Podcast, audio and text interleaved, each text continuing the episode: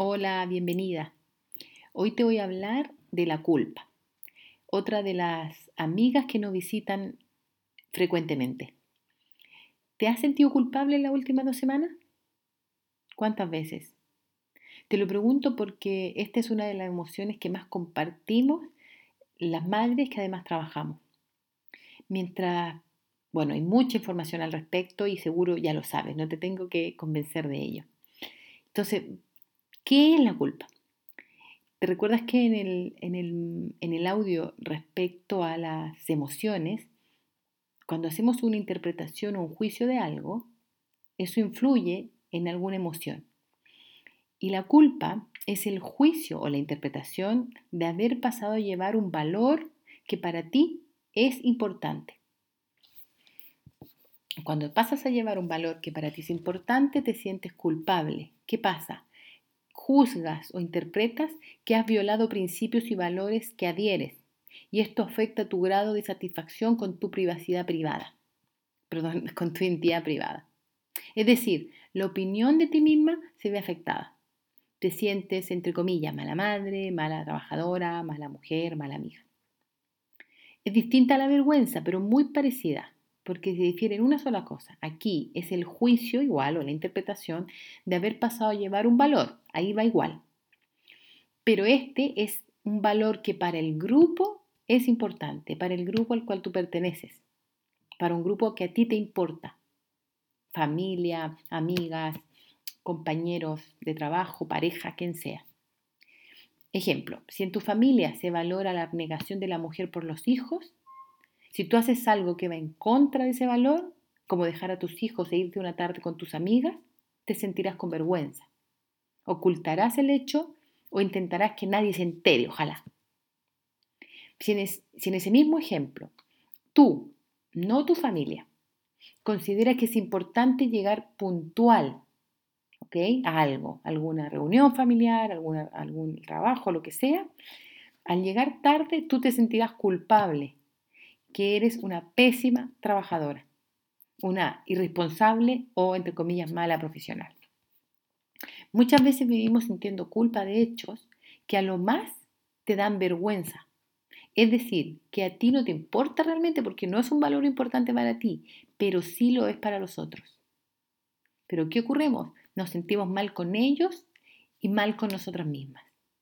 Por ende, para manejar la culpa tenemos que comenzar a desafiar o más bien a cuestionar el valor que está detrás de lo que estás sintiendo cuando, cuando, estás, em, cuando estás pasando a llevar algo. Cuando hay un hecho y sientes que pasaste a llevar algo, evaluar, o sea, cuestionar, ¿este valor es mío o es heredado? ¿Es mío o es de mi madre o de mi padre o es de mi grupo de amigas? ¿Me importa? Entonces, eh, ¿Cuál es aquí qué hacemos? Si es sí, si ese valor para ti es importante y lo pasaste a llevar, pues aceptar el error y aprender de ello, porque efectivamente la culpa está, va a estar presente. Si es no, ese valor no es para ti importante, es soltar. Hay un alivio, y cuando lo, mira, lo importante es que cuando te das cuenta hay un alivio inmediato. No tienes motivos para estar sintiéndote, entre comillas, mala, porque, o eh, mala por haber hecho eso, porque es algo que tú no estás compartiendo. Porque tu forma de entender la situación o tu forma o tu valor no, no es el mismo que quizás del grupo. Y ahí genera una sensación de paz ah, muy agradable. A ver, un ejemplo. Em, yo suelo no preocuparme, yo tengo uno de los valores que yo adhiero, es que cuando vas a algún lugar relacionado con mis suegros, em, como que trato de agradar eh, dentro de lo posible, ¿no? Como que, bueno, te vamos a estar compartiendo con ellos un día, lo hacemos. Eh, no complicarnos, o sea, la gente mayor es mayor y ya yo puedo, yo puedo ser más flexible y tengo más herramientas. ¿Qué pasó? Que hubo un periodo en que vivimos con ellos, más de una mes, un mes y algo. Entonces, ¿qué pasaba? Que yo en general no me preocupo de estar peinando a mi hija constantemente y tenerla así muy, muy peinadita. O sea, si está un poco despeinada, me da igual, no pasa nada para mí. Bueno, mientras estuve viviendo en la casa de mi suegro por el verano, eh, me di cuenta que un día eh, estaba muy puesta en peinarla, peinarla, peinarla.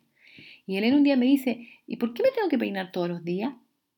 Y ahí tomé conciencia de que lo que yo estaba haciendo era tratar de agradar, o sea, un valor, tratar de agradar a mi suegra con el hecho que para ella es muy, muy importante que ella esté muy peinada, porque lo van a ver la vecina o por lo que sea, pero para ella es importante, para mí no.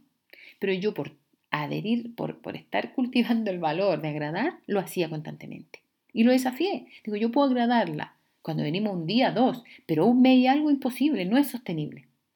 Dije, a ver, ¿qué hago? Bueno, y se me ocurrió decirle que ella la peinara todos los días. Si quería peinarla, que la peinara ella. Pero claro, ¿por qué cambiaba? Porque ella, como para ella es tan importante, lo hacía desde el juego, inventaba una cantidad de cosas para lograr que estuviera peinada. Bueno, al final te tomaba la mañana si quisiera. Porque para ella eso era importante, pero no para mí. ¡Ay! Se mueren el alivio que sentí de soltar el tema del pelo con la Elena. Y además soltar el tema de que si yo no agradaba, me sentía culpable. Ese es un ejemplo, pero lo que genera es una sensación inmediata de, ah, de paz, al darte cuenta que no es tu valor, o al menos desafiar el valor, ¿no?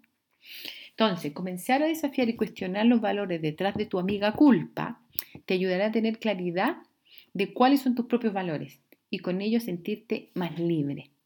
Te invito a comenzar a hacerlo. Nos vemos.